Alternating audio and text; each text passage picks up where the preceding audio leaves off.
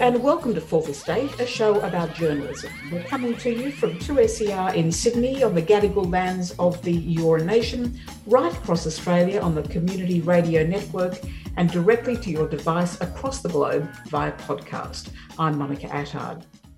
This week we have a special show. Joining us today via Zoom, we have Gavin Morris, the soon to be former news director at the ABC. For those who don't know Gavin Morris, his bio is quite impressive. He spent a decade in international news, first at CNN in London as a reporter, producer, and senior editor, then in the Middle East, working on the launch of Al Jazeera English. Then back in Australia at the ABC, he was head of news content national editor for ABC News Online, and head of continuous news.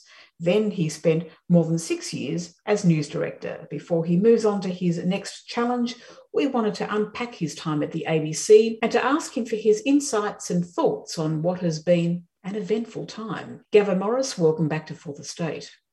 It's been a week since you announced that you'd be leaving one of the most coveted jobs in Australian media.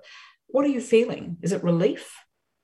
Look, it is relief. I'm very proud that I put my hand up and made my contribution. But having done six years in it and you know, rolled out two strategies and worked with three managing directors and all the rest of it, I, I I feel like it's time to sort of hand it over and to try something else. I don't know. I think leadership roles work really, really well when you don't occupy them permanently. Uh, and I've always felt that the secret to these sorts of roles is to get in to use as much energy as you can to get some things done that you want to get done and then to move on. And, you know, I've never felt like I was going to be sitting in this job for a decade or more. So it's a good time for me.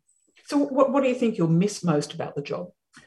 Well, look, for the first time in 35 years, I won't be in a newsroom and I will miss that enormously. You know, I, I didn't get into this game to sit in a management office. I got in it because I love the craft of journalism and I love the privilege that we're given as journalists to go to places and speak with people that we otherwise would not get the opportunity to do. And I'm going to miss that. So I, I, look back over my time as a journalist in a newsroom and even in news leadership roles. And it's been obviously all of my working life. And so this will be a career change for me. And that's the bit that I'm really, I suppose, reflecting on and being a bit sort of sentimental about. Yeah, I imagine there would be a fair bit of melancholy attached to leaving. But is that to say that, that you might that you see yourself being back in the field? No, probably the opposite. That I can't see myself back in the field. I'm, I'm a bit sort of useless now as a working journalist. I'm, I'm not sure I have the the skill set out there in the field anymore. But I think that what I will do is probably step out of journalism in that sense of being in a newsroom and being in the daily thrust of things. And I, have come to learn that I love strategy and I love projects and I love trying to put things together. And I figure that what I will do next is more of that. And that may or may not be in the media, it may or may not be in journalism. And so that's why I have this real sense that this might be sort of the end of the road for me in terms of having a direct role inside a newsroom or, or you know, a direct role in, in terms of looking at the editorial agenda of the, of the day and working with the team on that. So you're talking there about media strategy in in a non-media environment, not not for a media outlet. I just don't know at the moment. But what I don't think I'll be doing again is a job like this, an executive role inside a newsroom or, or running an editorial team. I suppose that's the change that I see occurring. Mm. And what won't you miss, Gavin?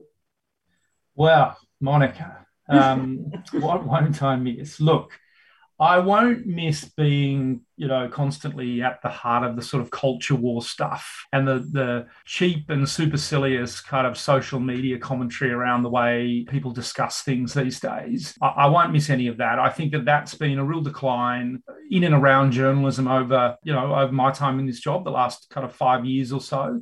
And it's ugly and it's awful. And, you know, often being at the heart of some of those conversations is just a really unpleasant thing when you know that most of the time the sort of conversation that's going on is by people who are not informed about anything, who quite often aren't even using their real names, and yet can prosecute uh, misinformed arguments that can be hurtful to people. And I'm not just I'm not talking about me necessarily. I'm talking about the people I work with. I'm not going to miss any of that. I'll get off the Twitter, I'll get off the social platforms, and I'll live my life through interpersonal relationships, not through social media ones. Oh, well, that'll be an interesting change then. So that's the social media, but there has been a lot of other public commentary as well. Let's do a quick rain check on your time at the ABC. You've lived through three managing directors. I imagine it's hard to move from one MD to another. Uh, look, I've got to say, I'm surprised people. I've had great respect for all three managing directors I've worked for, and I got on well with them while they were in those roles. And you know, Mark Scott obviously was a, a, very visionary and terrific leader. Michelle brought energy and brought an understanding of the digital realm that I think few others could have. And, and David is just a terrific person with a lifelong commitment to the ABC and a really great way of working with people. And so I don't feel it in any way that I've been unlucky with the MDs I've had. And as I say, I've got along well with all of them. And they've all brought something to the table that was a little bit different. So that part of it, I think, has been, you know, has been good. Mm. But Michelle Guthrie, at least, that exit was pretty messy. And it did briefly give the public an idea of what happens inside the ABC board. And at that time, there were accusations, and I think indeed we could probably categorise them as more than accusations of possible meddling with the editorial independence of the ABC. I'm interested to get your take on that time and, and what was actually happening. It was a very dark time, I think, for the ABC. And I think we went perilously close to a situation that might have been hard for us to come back from. But I think what I was proud of during that time was how resolute the ABC teams were, how resolute some of the leaders in the ABC were at that time, and how much stronger I think as an organization we came out of that period because I think it really focused everyone's minds on the independence of the ABC, on the importance of the institution, and on really fundamentally how healthy the organism is at the ABC when it's focused on the things that matter. It was a really difficult period to be in this role and to work my way through. And, you know, I, I don't look back on that time with anything other than, you know, a cold shiver down the spine. But I'm glad we came through it. I'm glad I then stuck around to see David put the place back together again and to see it as healthy as it is now. Was it hard to put the place back together again with David Anderson because you would have had to have played a fairly big role in that in terms of news and current affairs? Well, look, it goes to my decision now because, in all honesty, Monica, my contract was up around that time. And there were days there where I was very open and honest to my colleagues that not 1% of me felt like being at the ABC anymore, but I knew I didn't have a choice because I was almost one of the last people standing on the leadership team and all sorts of changes were happening. I felt quite fearful about what would happen within news at the time. So I said to David, look, I will give you one more contract because I think it's important that I provide some continuity through that period. But at the end of that contract, I will be leaving and trying something different. And so, in that sense, it's the longest departure from a role you can imagine because it's been two years coming. And it was really clear for me in my mind all the way along that when this contract wrapped up, I'd be pushing off. And I imagine at the time you saw your role as, as one to protect and insulate staff from the dysfunction that was unfolding before your eyes within the ABC, and also because of the pressure that was being brought to bear by government. Do you think, when you look back, that you did a good job?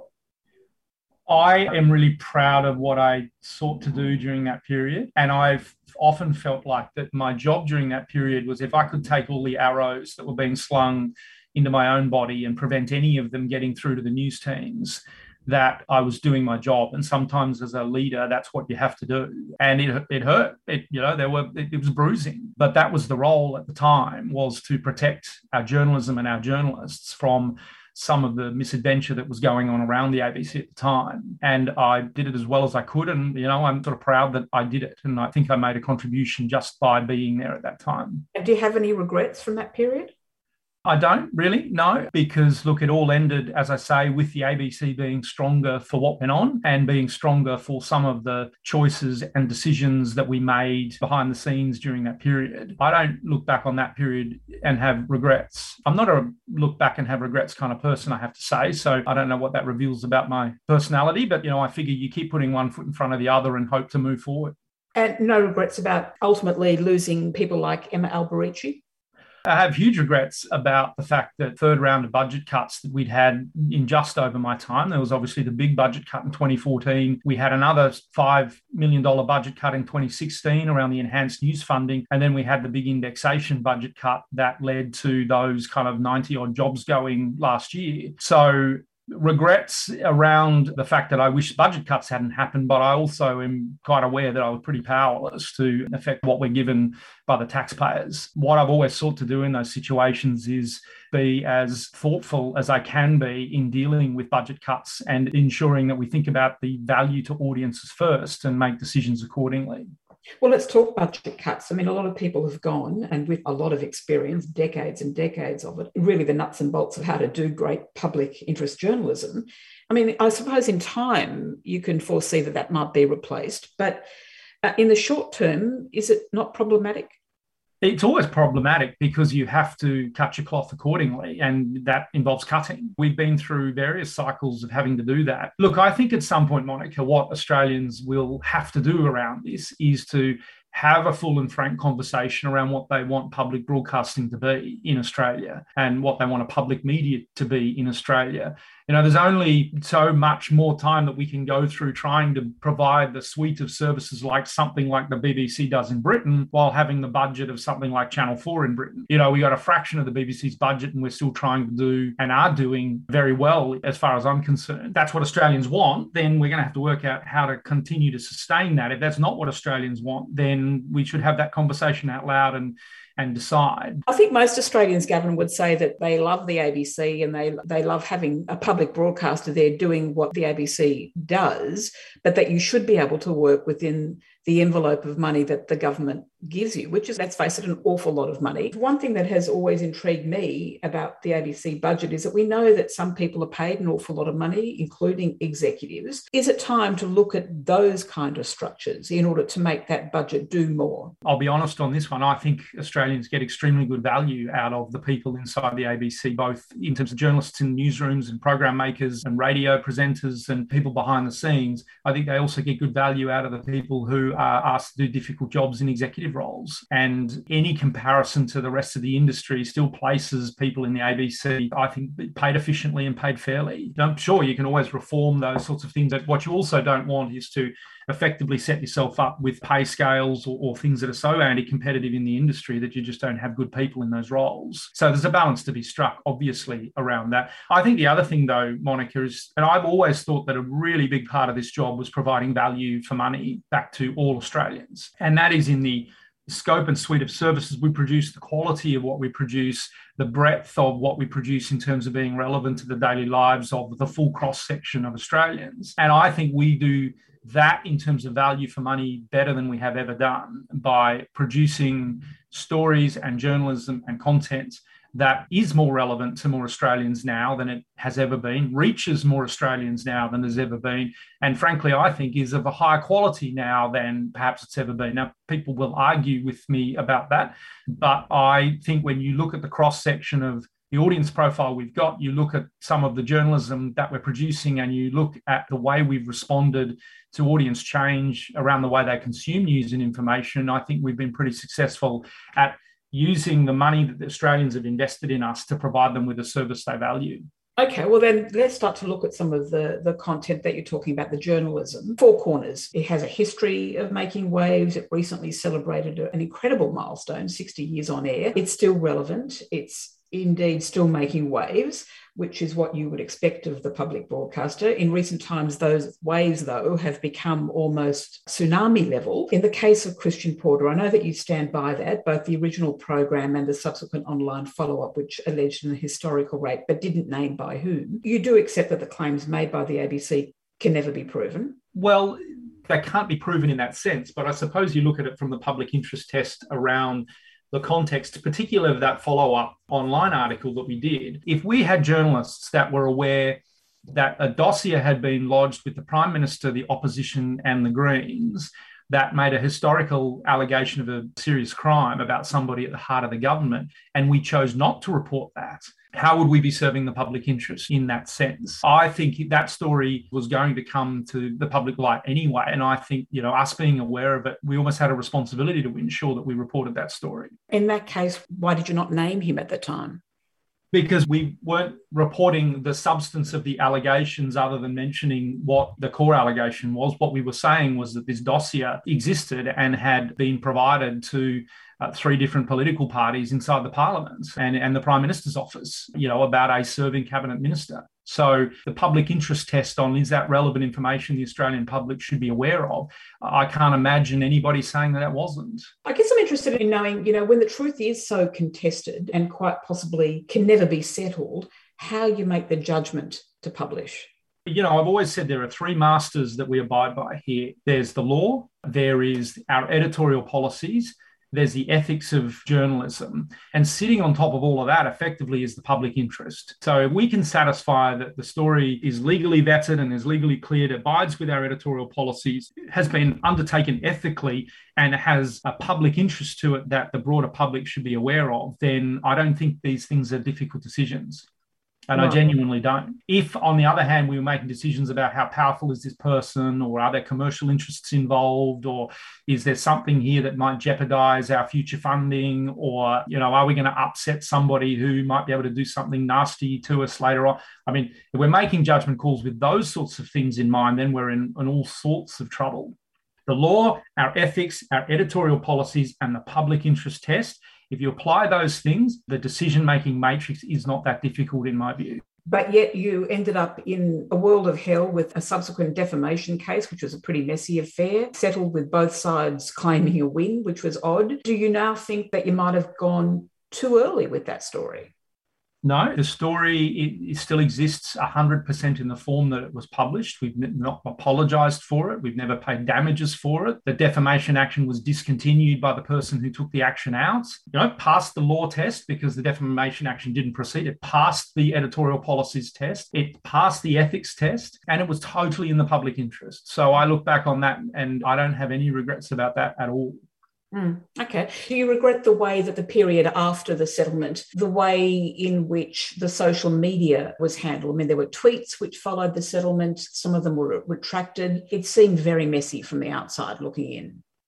Well, I think that one of the most complex things that we have to deal with now in, in newsrooms and news organizations everywhere is conversation on social media in all of its forms. And, you know, as I alluded to earlier, the more I look at the interactions and the activity that goes on on social media, the more I'm ready to, you know, run away from it as quickly as I can because not much of it is helpful to us in terms of our journalism speaking for itself and civil and intelligent conversations going on around things that are important to the public. So, you know, I'm not going to miss social media when it comes to the interaction with journalism and our journalists once I'm sort of not in this job anymore. So, how do you rein in the social media activity of ABC journalists? I mean, you said that you see no point in them having to be there to promote their work, for example, that speaks for itself.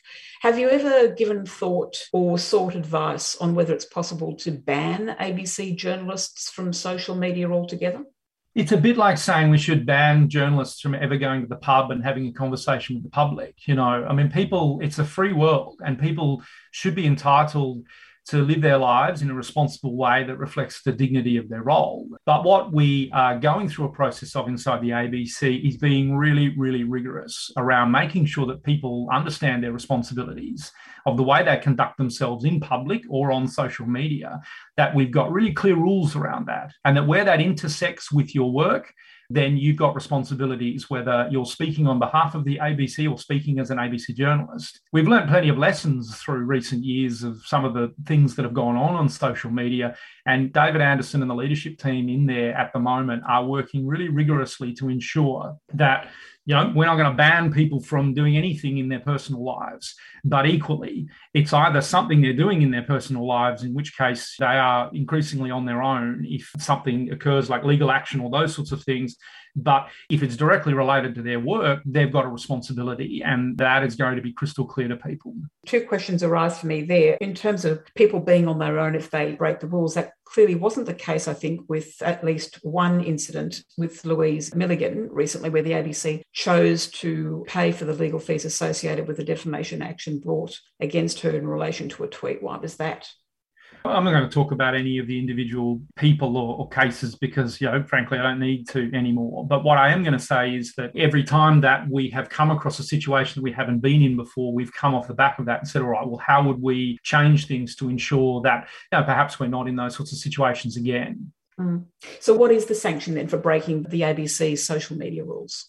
Well, it totally depends on the nature of what you've done in, as you say, breaking the rules. But the rules have been made really crystal clear to everybody. And you know, within the boundaries of those rules, people need to be thoughtful about the way they interact. But, but as I say, I mean, just as much as a journalist or um, any staff member shouldn't be out there doing irresponsible things in their in their lives away from work that bring into question their reputation or their role. It's a similar principle on social media, and and we're just making that really crystal clear and making sure that that is not in question around social media in the future. What what's the worst that can happen to you if you break the rules? Well, the worst thing that can happen to you is that you don't keep your job. If what you end up doing is fundamentally breaking the rules of the ABC or the code of conduct of the ABC, yeah, obviously people can lose their jobs over that. But there's every step in between that. You know, some people will talk to, some people will warn, and ultimately, obviously if there's a sort of repeat pattern of behavior or whatever else then some people you know increasingly will probably be without a job and has it worried you when you've watched the way some staff tweet that they're conveying a political position, even when they don't think they are? I'm a bit of a traditionalist when it comes to both journalism and public media.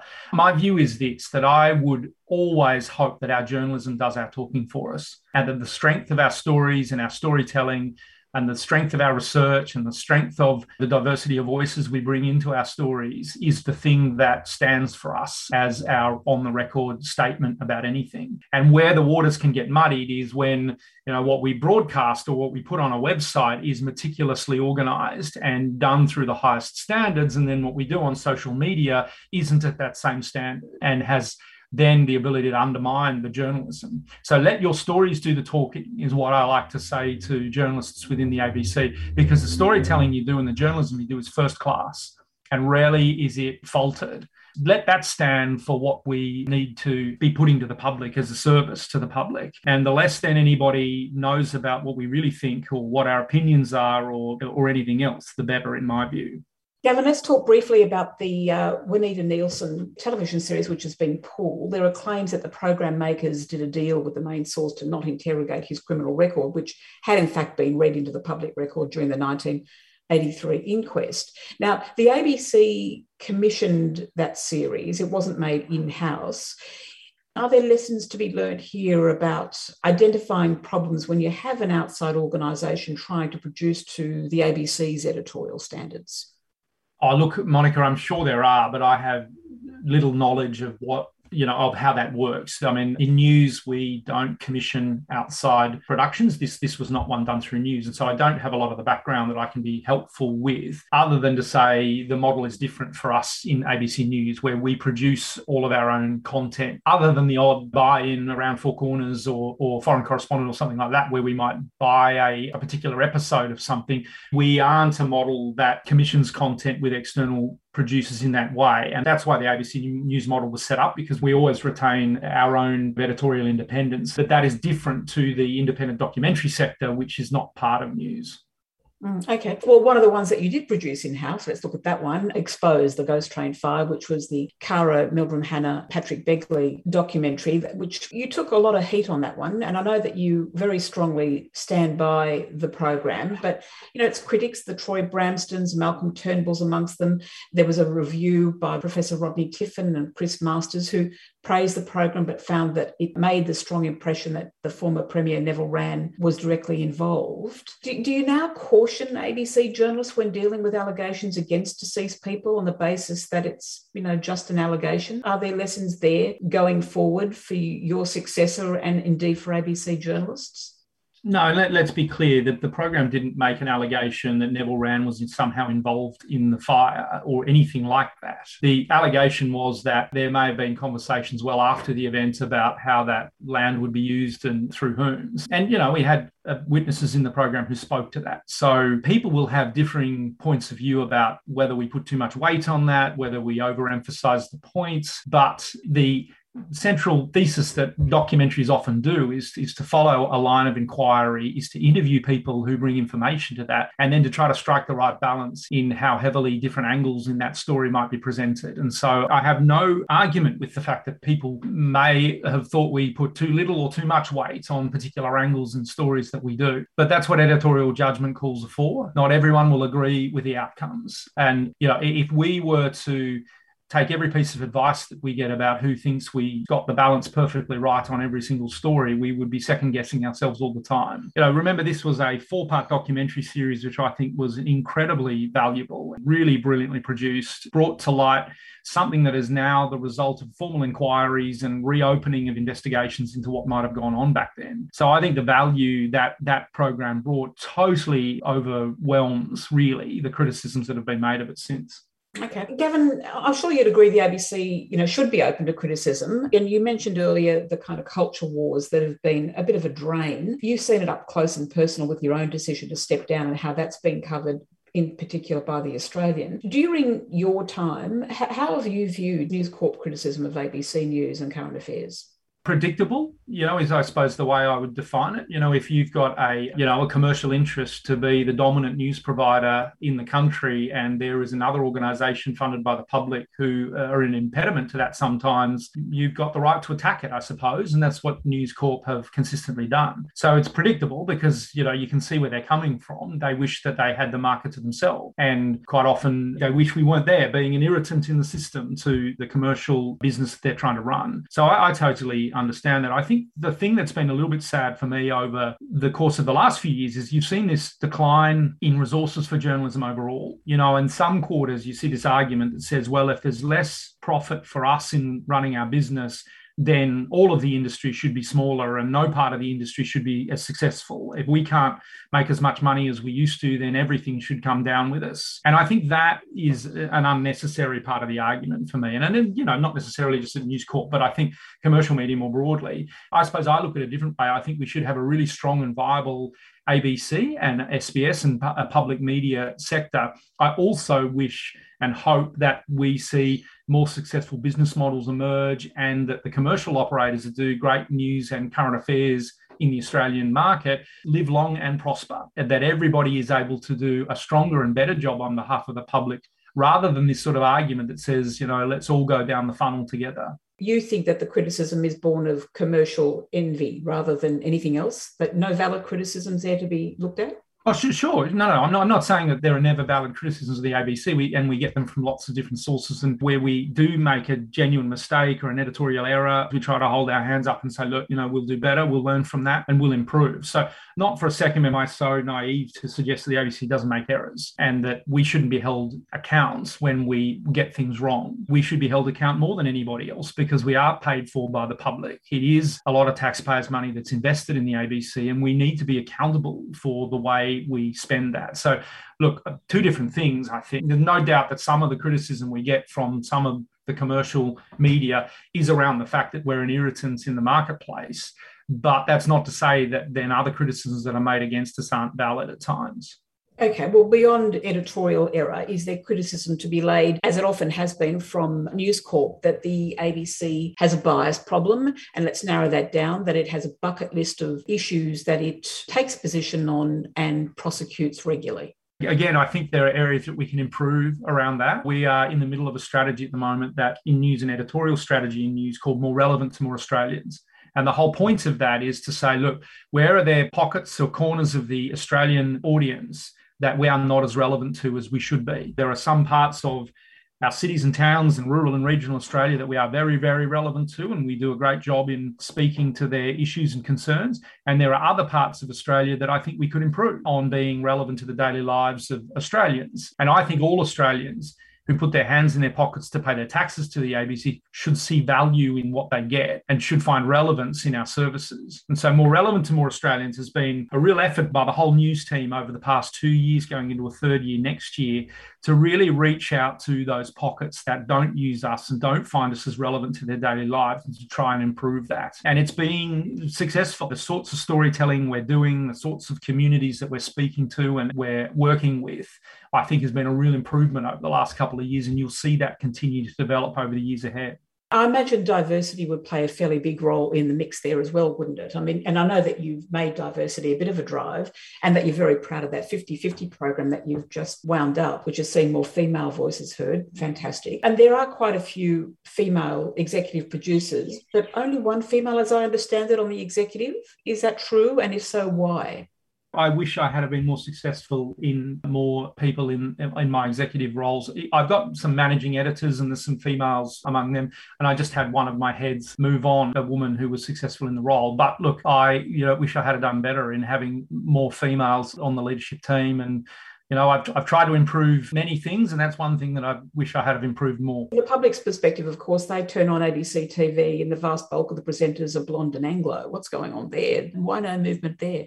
Well, that's rubbish, Monica, honestly. We have more people on air now that come from a different range of backgrounds that represent the faces and voices of Australia than we have ever had. That's Indigenous Australians, that's people from culturally diverse backgrounds, that is women, that's people from suburban Australia and people from rural and regional Australia. And I don't think any other organisation in Australia, you know, has been successful in, in changing to the extent that we have. You know, I think in some of these issues, I've said we, we've made more progress in the last five years than we probably made in the 50 years before that. So we are getting there on some of these issues. Fundamentally, it comes down to this unless the entire Australian community looks at the ABC and sees themselves reflected in the way we speak to them, then we haven't achieved what we need to do. And so I talk about diversity in all of its forms. That's socioeconomic diversity, making sure that people from the suburbs and from working class backgrounds see a place for themselves in the ABC, that people from rural and regional Australia do, that Indigenous people, people with different cultural backgrounds, women, people with you know different sexual orientations, whatever it is, what the community that we serve as a public media has to see themselves reflected in the way the ABC speaks to it. And we are trying really hard to ensure that that is true. I would also say that you know one of the criticisms to us is around whether we also represent all the points of view. And we have to keep working at that. I absolutely think that we've got to continue to be vigilant about making sure that if you have a valid point of view in the community, you should also hear it on the ABC or see it or, or see it reflected. These things are always things that we've got to keep working at because we're not there yet. We're making good progress, but we need to keep going. Mm-hmm. Okay, Gavin, a final question. What do you think the main strengths are that are needed for the person who follows you into this role? I genuinely think it's a sense of public service. You know, this isn't a, a, role like any other in our media. You know, you're not here to drive a commercial strategy or to build the biggest audience or attract a certain demographic. You know, the, this role is about saying the ABC is such an important public service in the information ecosystem. And that's where this role has got to think of first. So, value for money, public service, ensuring that we're asking questions and pursuing stories that others might not for whatever reason, and that people can trust the service that we're providing and can value the service they're providing and can find relevance in the service we're providing. For me, it's a public service value for money test that I think the, the custodian of this role needs to have at front of mind all the time. And you think it should go to perhaps a woman this time around? Look, I think a woman, I think somebody that brings different cultural perspective. I think somebody that's got a broad range of experience, you know, all of those things would be valuable in in people who are putting up their hands for this role. Absolutely. On that note, I'd like to thank Gavin Morris for being on Fourth Estate, and thanks for listening to the program. This edition was recorded at the studios of 2SER and heard across the country on the Community Radio Network. Fourth Estate is produced with the assistance of the Community Broadcasting Foundation. Thanks to the Foundation for their continuing support. Make sure you subscribe to Fourth Estate on your favourite podcast app so that you can hear us talk about media, politics, and of course, everything in between. We'll be back with more next week, but in the meantime, you can stay in touch with us on Twitter. Our handle is Fourth Estate AU. Thanks to my producers, Anthony Dockwell and Toby. Thank you for listening.